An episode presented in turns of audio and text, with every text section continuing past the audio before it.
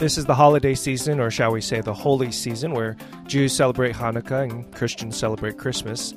So, what are these two holidays anyway, and what role do they play in these respective traditions? And can we still find meaning in these celebrations, even in the midst of the massive commercialism of this season?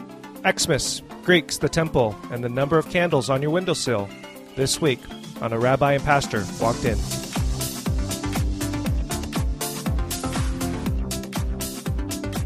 We are going to talk about Hanukkah and Christmas today uh, because this year the Hebrew calendar and the um, general Western calendar are aligned for the month of Kislev, which is the 25th of Kislev is Hanukkah, and the 25th of December is Christmas.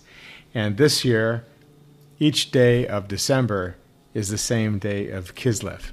Which doesn't happen every year because the No. months are different Yep. lengths between the Hebrew and the Western calendar. So. Right, and uh, Hanukkah can be as early as the day before Thanksgiving, as it was last year, or as late as a couple days after, uh, somewhere between Christmas and New Year's. I forget the exact date. So somewhere within a two and a half month period. One and a half, One and a half month period. Yeah. And then wasn't it last year or the year before that it, Hanukkah was on the same day as Thanksgiving? That's right. It was. A, It, it was started the, the night before Thanksgiving. So, the, and so as a matter of fact, uh, I still have a turkey menorah. A menorah means a lamp, Right. and specifically Chanukiah is a lamp, a, a, a candelabrum for Hanukkah, and I have one made it in the shape of a turkey because last year we all called it Thanksgivukkah. it was kind of silly. At least in America, we did, where we celebrate Thanksgiving. Because you can always count on Jews for getting good jokes in around every holiday. It's We good. do have a weird sense of humor, and and I have one of the weirder ones. One of my favorite things. Hanukkah. Uh, most of the people here, although we're listening to us, have an idea what Christmas is all about. But we're going to get into that in a second. But Hanukkah commemorates and celebrates the independence of the Judeans uh, who were fighting against both the Greek forces of the Antioch, the Seleucid or Seleucid Empire, ruled by Antiochus or Antiochus, some people say, and um, the uh, there was not only that they had their armies, but it was also uh, an internal civil war between Jews who had become Greek Right. and uh, and Jews who were trying to remain faithful to Judaism, and also Jews who were caught in the middle who did a little of both. As a matter of fact, all of the Maccabee brothers, the five Maccabees, um, had Hebrew names as well as Greek names, and uh, and the first Maccabee dynast uh, king uh, was Yohanan, which is John. Horkanos, which is Greek. so um, had nothing to do with the word John. But um, that battle is still going on between uh, Judaism and the Western world in terms of how much can you be Jewish and how much can you be Greek. And uh, the, the fact of the matter is that you can be both. And uh, those of us who live in the Western world and embrace science and math and natural philosophy of various kinds uh, owe that to the Greeks. And so Yeah. we would, but, we, but Danielle and I were talking. how to how to discover or how to speak about it. Right. Those things Right. were also known in ancient Israelite culture, but not in the same linear progression that we embrace today when we talk about Western learning or Hellenism. Right, and uh, and so as a matter of fact, most of us, whether you're religious, whether you're Jewish, Christian, Muslim, we spend most of our day thinking Western thoughts of math, science, and philosophy, Right. uh, or just technology and how to get along in the world, uh, than we do s- think about our religion. Even if we pray three times a day, uh, or five times a day, as a Muslim would uh, might, uh, you still don't spend that much time thinking about these things unless your job is to think about them and to read about them, teach about them, study about them. And even though I'm a rabbi and I do all those things, Right. I still spend a lot of the day just thinking normal Western typical thoughts. we are this is it's how our brains have been framed Yep. right, from birth so Yep.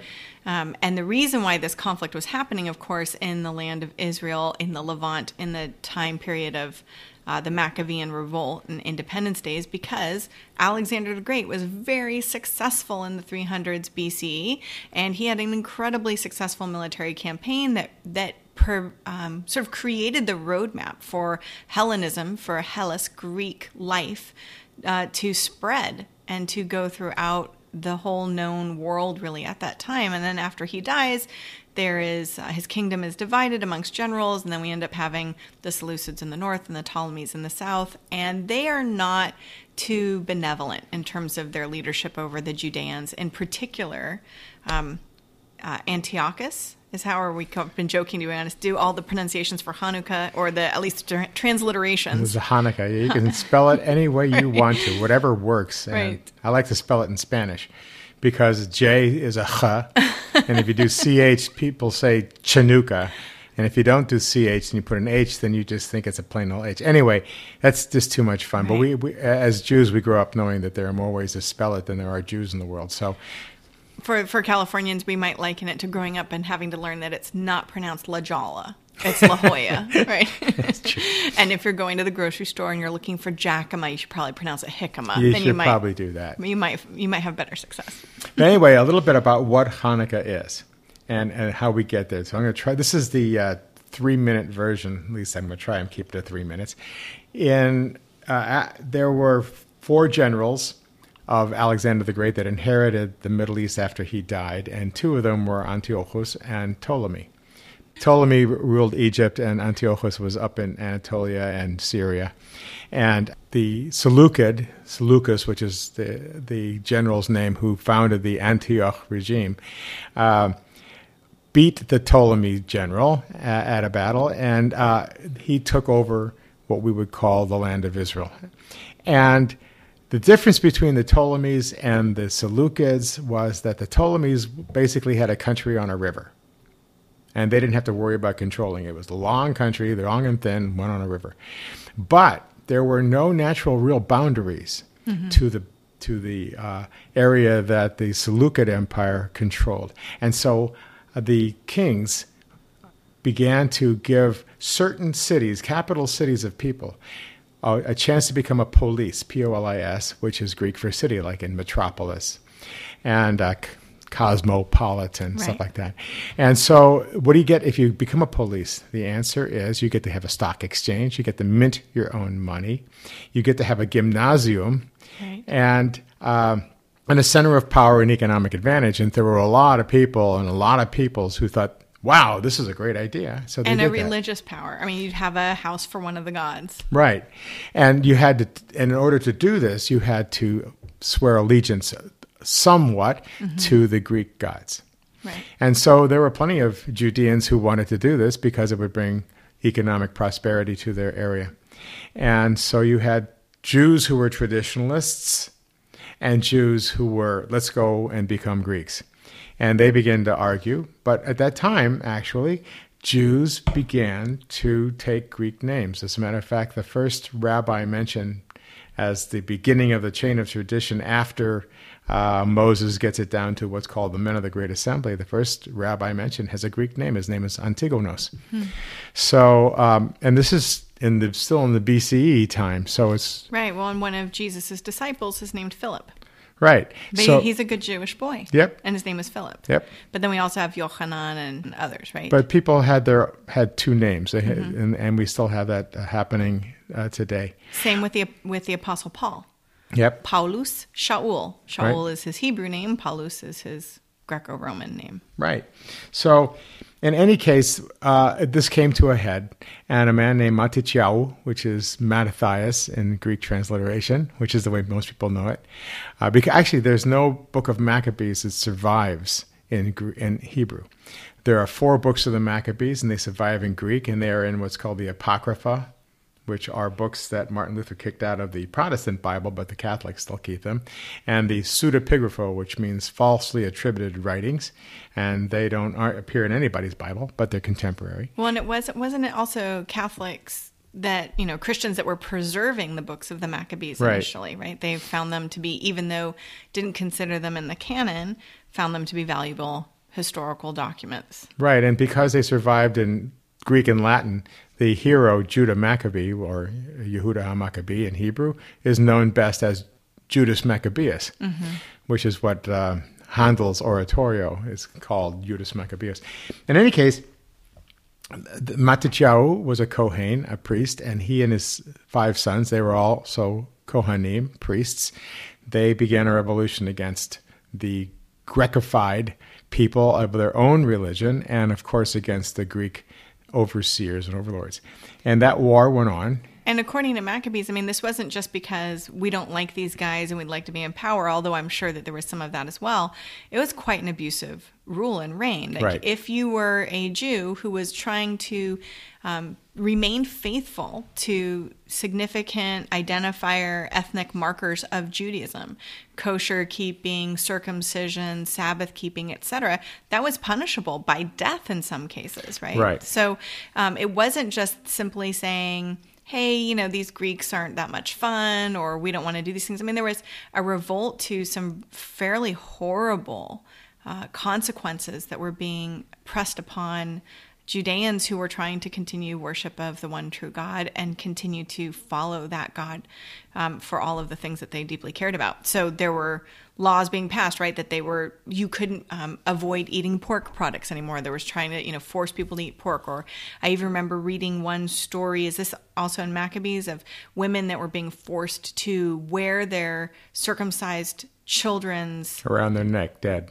dead bodies around their neck because they wanted to force them to to not circumcise their child anymore. We have a story called Hannah and her seven sons, and they all willingly accept martyrdom. This is in four Maccabees in the pseudepigrapha.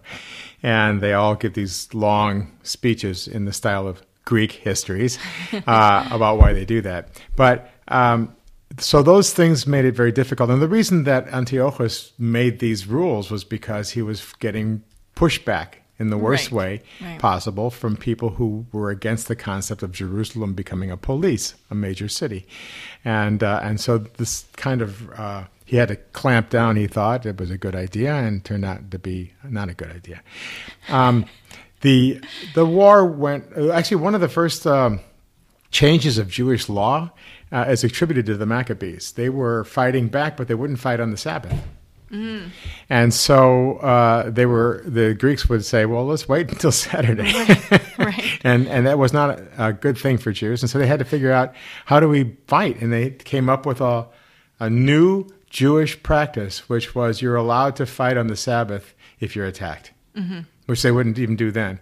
And then they changed that. So that is uh, is certainly the case, and that applies today in Israel as well. So you have since you have 24/7 warfare nowadays, it's not that Right. two armies would draw up on a you know on two different hills and say, "I challenge you." you know, Right. go. There's no more yelling at a big giant across. There's the no more yelling. At a big giant is it goes on forever, and so that yes, the soldiers can do their service on Saturdays for Shabbat as well. But this they won finally. The Jews won uh, enough to And go. Wasn't it the abomination of desolation? Like ultimately, one of the things that really, at least in our story, pushes this revolt is that um, Antiochus is going to set up and slaughter a pig to the god Zeus in the very house of Yes. Israel's god Yod He Vav He. Yes. Right? Like this is not okay. We can't Nope. have this anymore. And um, And because of that, the temple Yeah. was polluted, or people frequently say unclean, but the better word is tainted. Mm-hmm. It was tainted. Um, it was tainted by all these practices. It was tainted by the idols. And if you read in the book of Kings, you'll see over and over again that one king or another decided to become a vassal of the Arameans or whatever, Assyrians, Babylonians, and they would Right. Do the things that would please their overlord and put idols in the temple. And so that was happening. So the temple was destroyed. Next door to the temple was called the Akra. Akra is like acrophobia, uh, means fear of heights. Akra means high, the high, the high fortress that overlooked that, which had been built to control the temple precinct. Right. But in any case, Judah Maccabee conquered Jerusalem and they cleansed the temple in 167 BCE. And we have enough outside sources that allow us to date that very, very specifically. including some coinage. Yes. And one of the things that uh, is quite interesting is that the book of Daniel has two parts. It has a first part, which is basically about Daniel and about a person who lived in Babylon right after the uh, destruction of Jerusalem and the, and the exile to Babylon. But it has a second part where it goes this long apocalyptic vision. And everybody knows, because of the events that are described in there, that it is a description of the, the, s- the conquest of the Middle East by Alexander up until just before the conquest of the temple Mm-hmm. by Judah. And how do we know that? And the answer is because it doesn't mention it. Right. So we know exactly when that part of the book was written Right. because it does depict these things. If you look at an Orthodox or a liberal Jewish commentary on the second half of Daniel, everybody knows that that's what it's talking about. Orthodox say it's prophecy by Daniel. Mm-hmm. Liberals read back into it and say, no, it's just a historical. Uh, a way of discussing it without discussing it for real. It's a wink, wink, nod, nod. This is what we're talking about. But in any Same case, in Christianity, by the way. Yeah. we, we deal with the Book of Daniel in the same way. Yeah. People who want to predate it um, to that, you know, much for much more prior to that period, they're going to predate that and say, "Hey, this was Daniel. You know, had this vision, and it was all this one guy Daniel in Babylon, and here's how it handed down to us." Most people would suggest. Uh, most scholars, at least, and more, I guess, progressive Christians might say, no, we, we see a lot of evidence within the text that this is written down um, contemporary to these events. Because then, after that point where we seem to um, miss, we seem to come to the point where the events have been fulfilled thus far, then there's some prophecies that aren't accurate and that didn't quite happen exactly that way. And so we see where there's a good, some good guesswork going on. Yep. So in 167 BCE, that's when Hanukkah first happened, and it was celebrated for eight days. And there's a couple stories about why, uh, why eight days. And the basic story that Jews learned growing up is that there was a miracle when they needed to to light the menorah again, the lampstand in the temple. There was only a little bit of kosher oil. That is, there was a little sealed juglet of oil with the high priest's seal on it. And it was only enough to light the menorah for one day. But miraculously, it lasted for eight. And that's why we celebrate Hanukkah for eight days. A menorah, a Chanukiah, this candelabrum, has nine places to light because the eight are for the eight days, and one extra is called the shamash, which is the worker candle, which you use to light the other eight. Anyway, um, the symbol of the oil and the eight days and stuff. This is a, a, a, ma- a major issue of why the heck does it have to last eight days? and so we have a couple things we want to tell you about. And the first thing is the this is from second book of Maccabees, chapter 10, verses 5 and 6. It says this day of the purification of the temple fell on the very day on which the temple had been profaned by the Greeks, the 25th of that month of Kislev. They kept eight festival days with rejoicing in the manner of the Feast of Tabernacles or booths or what we call today Sukkot, yes. Remembering how not long before, at the time of the Feast of Sukkot, they had been living in the mountains in caverns like wild beasts. So, carrying branches, leafy boughs, and palms, they offered hymns to God who had brought the cleansing of God's own holy place to happy outcome. And they decreed by public edict ratified by a vote, which is kind of fun, that the whole Jewish nation should celebrate those same days. Some good democracy Every- sort of pushed in right there. I wonder where democracy first came from. that might be Athens. that would be a Greek thing. So they were inter- they were influenced by that. In any case, I think it was any home with more than one child. Yeah. At some point, there was a vote taken. yes, and the and the kid wins. um, so uh, one of the things that's interesting about that particular thing is that Hanukkah is eight days because Sukkot, Feast of Tabernacles booths, is also eight days. It's the only eight day festival in Judaism.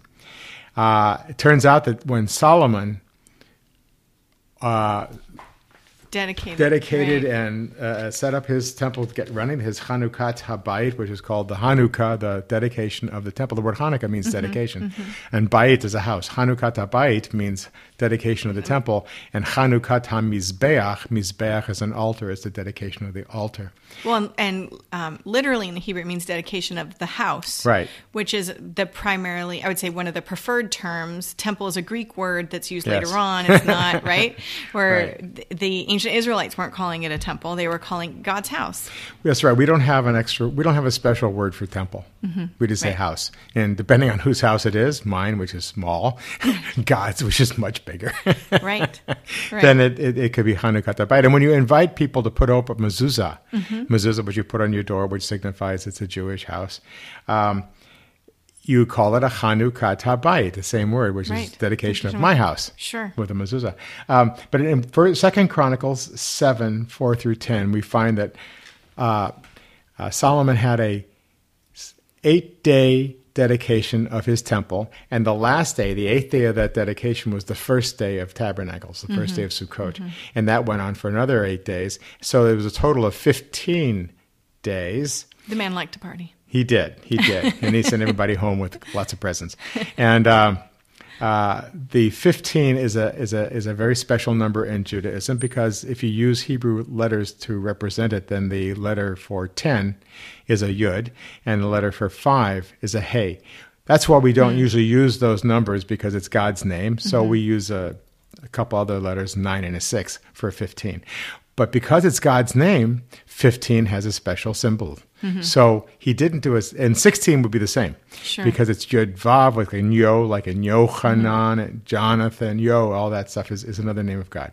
So, Yo Yah, yeah, either one. And the 15 days uh, dedication that Solomon did was uh, a holy, holy, holy thing. Eight days of dedication and eight days of Sukkot, and one day in the middle making 15. The question is, why did he have eight days of dedication?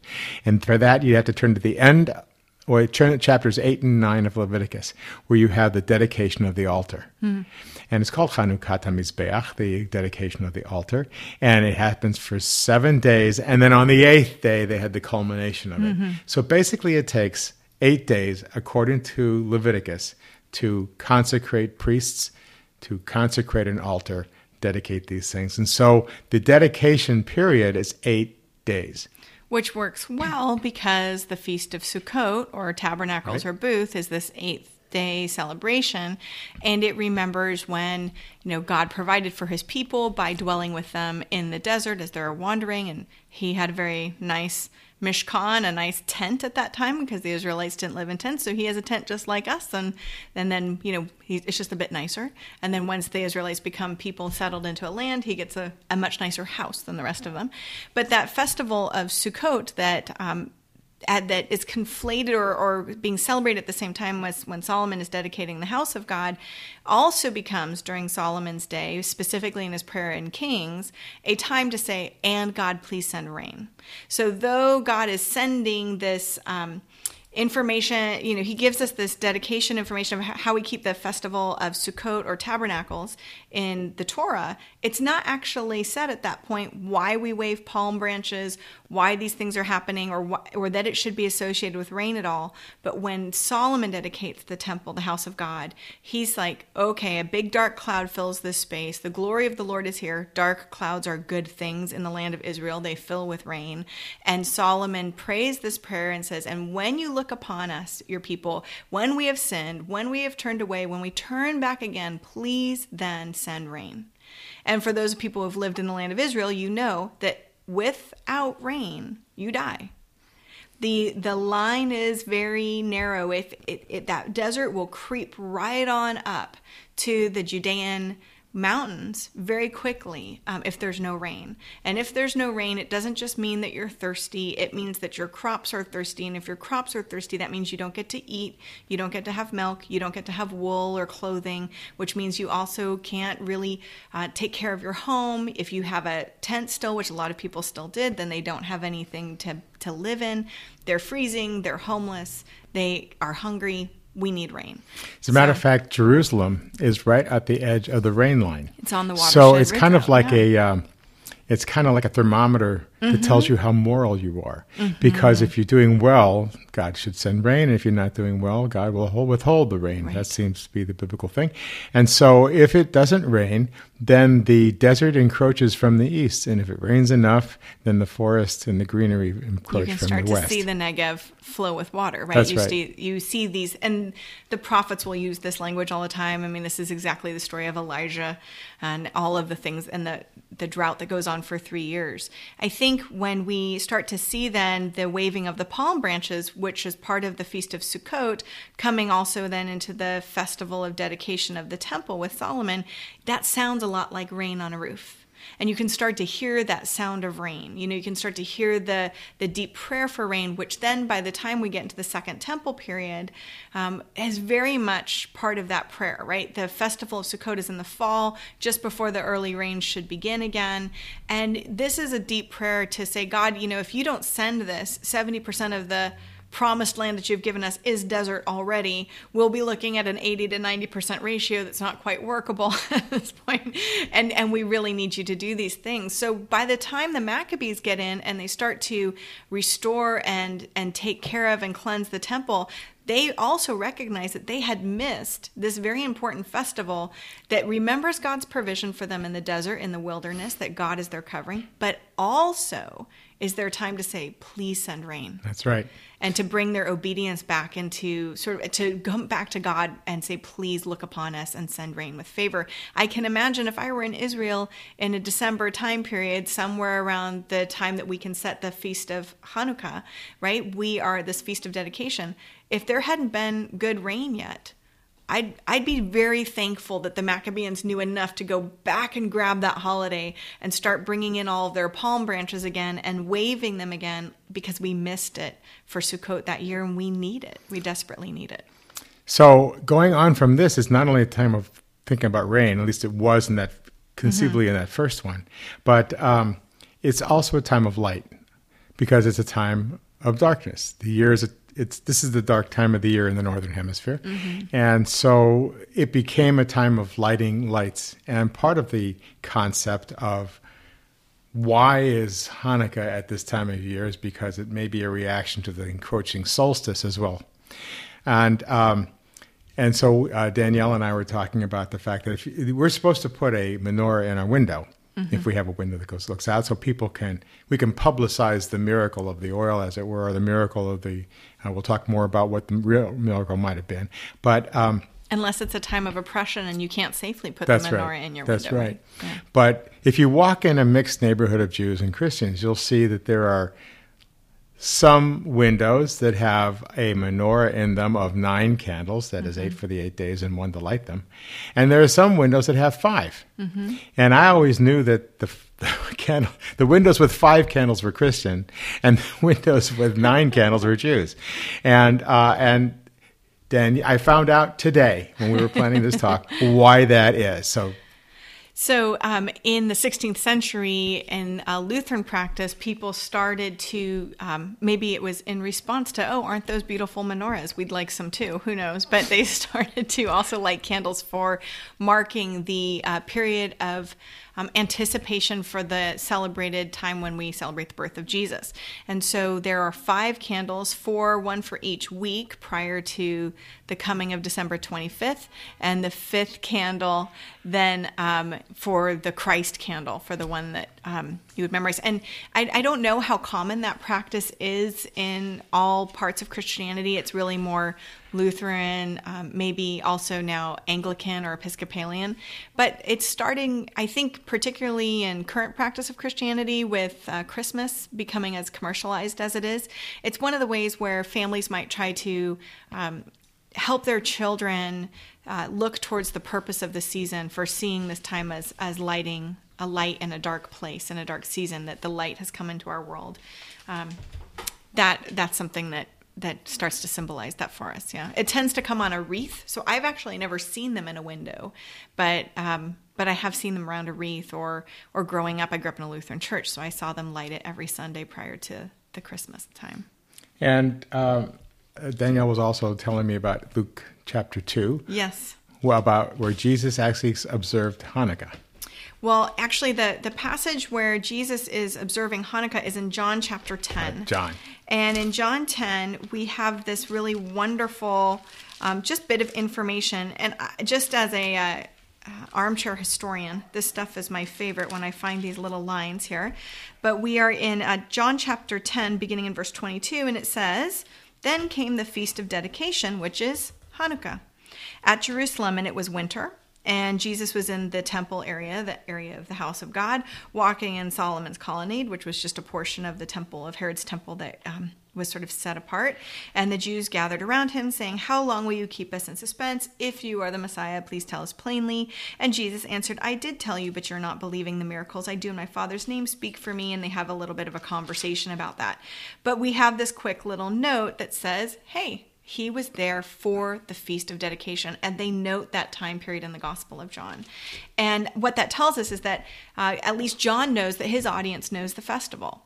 Though it is not given in Torah as part of the um, cyclical festival that, uh, or the feast season that Israelites should be keeping, by the time of the uh, first century in Judea, we have people keeping the Feast of Dedication. Jesus shows up for it. So I asked Danielle, what's the message of Christmas? By the way, Jesus did not celebrate Christmas. No, he did not. yes, he did, if he celebrated his birthday. Uh, if they even really I don't know that. if they did that back then. But what is the message of Christmas? Um, so one of the passages we only have in our four gospels, only two gospels actually talk about the birth of Jesus. Um, for as much attention as it gets in our current uh, North American society, we only have two gospel accounts of it, not all four. And one of the things that it says in Matthew is that a angel shows up and says this to Joseph. Um, all this took place so he says you know that you are to give him the name jesus. He will for, save the people from his sins. And then in matthew chapter 1 verse 22 all this took place to fulfill what the lord had said through the prophet. The virgin will be with child and will give birth to a son and they will call him emmanuel which means god with us.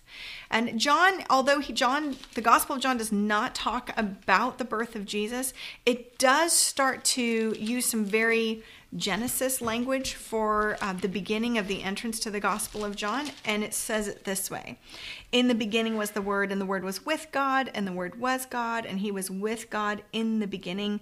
Through Him all things were made. Without Him nothing has been made that has been made. And it continues on, and it talks about the Word in verse 14 the Word became flesh and made His dwelling among us. And this is that concept again that God is with us. That um, this is not, by the way, a Christian concept. It is not original to the Gospels. This is an ancient Israelite, ancient Jewish concept that God deeply wants to be and dwell with his people. This is what we see in the garden when it says he's walking in the cool of the evening, though Adam and Eve have um, discovered that they are naked and ashamed. Um, that God has a practice of dwelling and walking with his people. And then we have hints of that continuing, um, even unto the reason why he covenants with Abraham and the reason why he then makes sure that there is a teva, a papyrus basket that um, holds Moses so that the people can be rescued again because God wants to have them come out of Egypt that they may worship him, that he might be with them. And we have that dwelling picture at Sinai and marriage covenant. We have it with the tabernacle or the Mishkan in Sinai as people are wandering in the wilderness. God is dwelling in them. It says batoch, nachon, and there he's going to dwell in in in the midst of Israel. And then we have that picture again even with Solomon's dedication of the house. So of course, uh, for me it is no surprise reading the text as a whole to see that um, for me as a Christian, I see a lot of continuity in God wanting to be with us. So for me, the Christmas season is remembering that God took on human flesh. The Word became flesh and dwelt among us, tabernacled among us. However, if you get a Christmas card, it says "Peace on earth, goodwill to men," and doesn't say God is with us or anything like that. So, and and if right. you turn on the television, it just says "shop, shop, shop," which I think is another message of Christmas. But right. sorry about that. But no, I know. and and I think Christians wrestle with this. I know a lot of Christians that refuse to partake in any of the the commercial trappings of Christmas. They refuse to have a Christmas tree. They refuse to have Christmas lights. They refuse to have anything with Santa. And and I have a, a good friend that for many years, um, you know, he said, "Well, I'm not going to do this stuff with my kids. I don't want them participating." participating in this pagan nonsense. We will remember the birth of Jesus, but we're going to remember it around the Feast of Tabernacles or Sukkot time because that's more likely the time, and you can get a whole big discussion about that. Or we'll remember it at the darker time of year. And so he actually said, Well, I looked through the text and I see one of the most frequent symbols or images for God is God is my rock. He's like, I really like that image, so I'm going to move a rock into my house and I'm going to stick the menorah, the Hanukkah, on top of that, and that's going to be it. So I asked him, I said, So your kids now, they're all grown up, they all have their own children. What do they do? He said, They all have a, A. Christmas tree. and and so I see that you know there's I don't know that there's a benefit. I think everyone has to make that decision themselves. You can rail against the commercialization, or you can try to do what I think we have. Um, for, for me, my practice is I see God reaching into uh, real space and real time and redeeming the symbols of our day and finding ways to use everything to point everything back to God's self. And so I that's what I do. I try to find everything and find in everything a way to see God's presence, God still being Emmanuel dwelling with us. By the way, we're sitting in Danielle's house, and I see I come over here every so often. This is the first time I've been here with the candy canes and, and the wreaths and, And the wreaths, stuff, yeah. It's all set up. Uh, I have to say that honestly, I find the whole concept of a Christmas tree both familiar and macabre. And the reason I find it to be macabre, I'll just get that out of the way, is that Jesus was crucified on a tree trunk. Mm-hmm, And so putting a tree in your house on his birthday right, right. is a symbol of what he's going to end up on. And I've Right. Mm-hmm. heard Christians talk about that.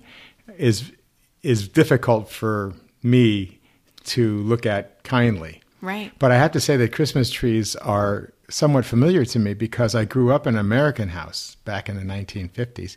And my family, my entire Jewish relatives, uh, everybody had Christmas trees. And people would come over to our house. My father was like the, uh, he was not the oldest of the seven kids, but he was the one that everybody came over to. And so we celebrated Christmas all the time until I was in youth group later on in high school. And I had a choice of being home for Christmas or going to a youth group convention in Omaha. and and my mom said, You're not going to be home for Christmas. And I hmm. said, Mom, you know, I'm Jewish. I think this is the last one. But I hmm. had Christmas trees and I mm-hmm. had little stocking on Right. the didn't have a mantle, whatever, I mm-hmm. forget where we put it. And there were things in there, and my father would always put a lump of coal in. I would get more for Christmas than I would for Hanukkah. For Hanukkah, I would get a quarter hmm. on each day. Right. And for Christmas, you know, I would get all the things that people brought over. And since I was lucky because the Christmas party for the Jewish family was at my house, I got more than anybody else, my brother and I. So it, it, I, I remember the smell of Christmas trees, and it's very familiar. It's a family, it, and it wasn't because anyone was celebrating the birth of Christ. It was simply an American holiday, a bit more like Thanksgiving. Yeah, my family worked all the time. So hmm. my my father and his brothers, and his wife, his uh, sister's husbands, all worked, and they only took off really on American holidays. Hmm. And so this is when they all took off. They couldn't work. It was you know blue laws. You couldn't do that back then. Right, As a matter of fact, I have to tell you that Christmas on Shabbat on a Saturday is my favorite Shabbat. Hmm. Because the whole place shut, the whole country shuts down Right. more or less, and it feels like you're in Israel Right. on on Yom Kippur or something when Right. everything shuts down. Shabbat is shut down. It's it's really a Shabbat. Finally, it's really a a, nice, Sabbath. quiet, yeah. right? Which is something you experience when you are, say, in Jerusalem on a Shabbat, but Yeah. not something that's easily experienced here in North America anymore. Or even in downtown Tel Aviv. no, definitely not in downtown Tel Aviv. Well, and it's interesting too, having been in Israel around the time of Hanukkah, right? I mean, I see Sufganiyot, jelly donuts coming out, and sort of the you know constancy of trying to bring in the light and the oil and things. But it's not the same deal in Israel that it is here in North America. no, only here does it go bananas. And I think it goes bananas in response, and it, bananas is a loose term. I, mean, I don't actually believe that it's going bananas, but it's in response to the commercialization of Christmas as well, right? Yes. Everyone's trying to find a way to uh, maintain their own religious identity in the face of the bu- bombardment of um, the constancy of everything else that starts showing up even long before Halloween. And I know this is a very, um, I, I, I do some practice in my life to try to be um, to try to develop empathy. And so for my Jewish friends, I always think, wow, it must be really hard Christmas time. If I were if I had my kids with me all the time, I'm having to explain this all the time. I'm having to constantly say constant music everywhere. Candy canes everywhere, everywhere you go, right? 24 7. And the only thing that I can liken it to is that um, my youngest daughter really her friends are into the movie Frozen. Now, I am not a big fan of princesses. Uh, in our house, we focus a little bit more on some feminist values, and so princesses are not my big thrill. And we've had like a no princess rule in my house. But all of her friends love this song. She's let it go. She's never seen the movie. She's not old enough, but she's seen enough of the clips, and she's only two and a half. And it's ubiquitous. Every store I go into, whether it's a grocery store, they all have some Frozen character of Anna and Elsa and the Olaf snowman. And again, she has never seen this movie, but I, at least 10 times a day she's telling me, okay, mommy, you be Anna, I'll be Elsa. No, I'll be Anna, you be Elsa. And then we have to act out something that has no framework at all because we're not watching the movie. And I have thought to myself, this must be how all of my Jewish friends feel whenever they try to take their kids out of the house during Christmas time. I can't take her into any store without being confronted with a conversation about princesses. Actually, this is the one time of year, which goes on for about a month, that I feel the least comfortable here. Sure. And because you, you just can't get away from it. Um, even if they have that tiny little Hanukkah display, it's like on an end cap of an aisle, I and know. there's a little bit of gelt. and the way there. back. there's like one dreidel and then a few extra menorah candles, and that's it. And um, anyway, we should turn to the message of Hanukkah because I want to say that, and then we'll talk a little bit of a couple other things. The message of Hanukkah actually is about the, the miracle of the oil. And the miracle of the oil is not to me that there was a little bit amount of oil, actual Mm-hmm. oil, that lasted for eight days when it should have lasted for one, which is fine. But the miracle to me is that that little oil actually, it was said that they only found a small jug of oil that was with the seal of the high priest and that they knew was still pure. And it lasted. And the oil was the number of Jews who were still committed to being mm-hmm. Jewish in the mm-hmm. face of all this intense westernization, Greek culture. The fact that we survived Right. and we're still here and are still committed to being Jews mm-hmm. is to me the miracle of Hanukkah. So that when I look at it, I don't see the miracle, and I could care less about the presents. Like I say, I grew up only getting a quarter anyway. Right. Um, of course, back then a quarter was a lot of money, but Could buy at least two candy canes. you could. That's how much money I used to of gasoline I used to put into the family car after I use it for a date. Wow. twenty five cents. you couldn't even get a st- eyedropper in there. But um, but the fact that we're still here, Right. that to me is the biggest miracle of Hanukkah. Amen. And the the fun thing about it is that the word Hanukkah not only means dedication, but chinuch, which is the same concept, is education. Hmm. And so the education of our children and of mm-hmm. ourselves is the concept of Hanukkah every day. Yes. That is, every time we learn mm-hmm. anything, mm-hmm. that's Hanukkah. When we learn about ourselves and our Jewish tradition and our better moral values, that's Hanukkah Right. to me. And so um, that is the message of Hanukkah. I, there, there are two things we'd like to talk about before we um, end. One is, what do you feel about Xmas as a word? Because like, people say Merry Christmas and Xmas, and Jews have a tendency to think that X stands for taking the Christ out of Christ's Mass, which nobody calls it anymore. They call it Christmas, Right, is you can right. barely hear Christ or Mass in it. But actually, the X is not a Jewish invention to take Christ out. It's a mm-hmm. Christian invention, a shorthand for the cross. Right. Right. So a Christian is a is somebody who believes in the person who was crucified on a cross, and so X I A N mm-hmm. as a Christian is not an insult unless No. you think it's an onslaught. Right. Right. But the other thing is, what do you say to people at this time of year? People ask me that. Do I answer? Do I say Merry Christmas to people? And I say, Yeah, I do, if I know that they're Christian. Right. Right. So if I don't know that they're Christian, they could be anything else. Mm-hmm. And I mm-hmm. don't say Merry Christmas, mm-hmm. then I'll just say Happy Holidays. But if somebody says Merry Right. Christmas to me, mm-hmm.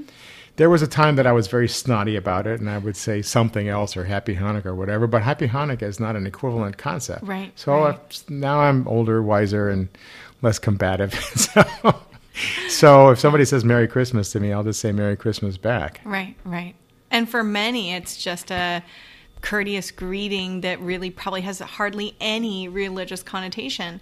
Um, not for all, but for many. I mean, in, here in Silicon Valley, I think we have uh, somewhat about 92 to 94 percent of the population has no affiliation or practice with any faith practice at all. And they're likely to be Buddhist or Hindu or Yeah. Muslim as anything else, Right. Jewish or Christian. Right. So if here in Silicon Valley somebody says Merry Christmas to me, it, it's probably likened unto the uh, Madonna uh, time when she was wearing a cross and a whole bunch of other people started wearing a cross. Really didn't have a lot to do with any religious I've actually been surprised how many people wear crosses with no concept of it being Christian. No, right. Um, A lot of them think of it as an ankh, which is, you know, Right, Egyptian an symbol for Egyptian life, but that looks a little right. bit different. It does look a little bit different. And it doesn't bother me at all if somebody says happy holidays because happy holidays means happy holy days and it's just another shortened version and it's days that are being set apart. And so whoever it is that we're speaking to, we can say, "Hey, I, I'm I'm big enough to be able to wish you a happy holy day season, whatever that might be, and it might just be for many people a family time.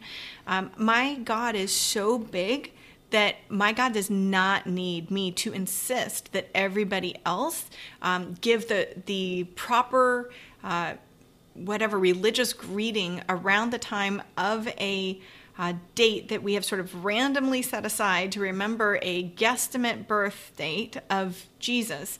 Um, that we remember the birth of Jesus is not problematic for me. That it becomes a huge um, holiday frenzy is a little bit challenging, and I wrestle back to like, can I just?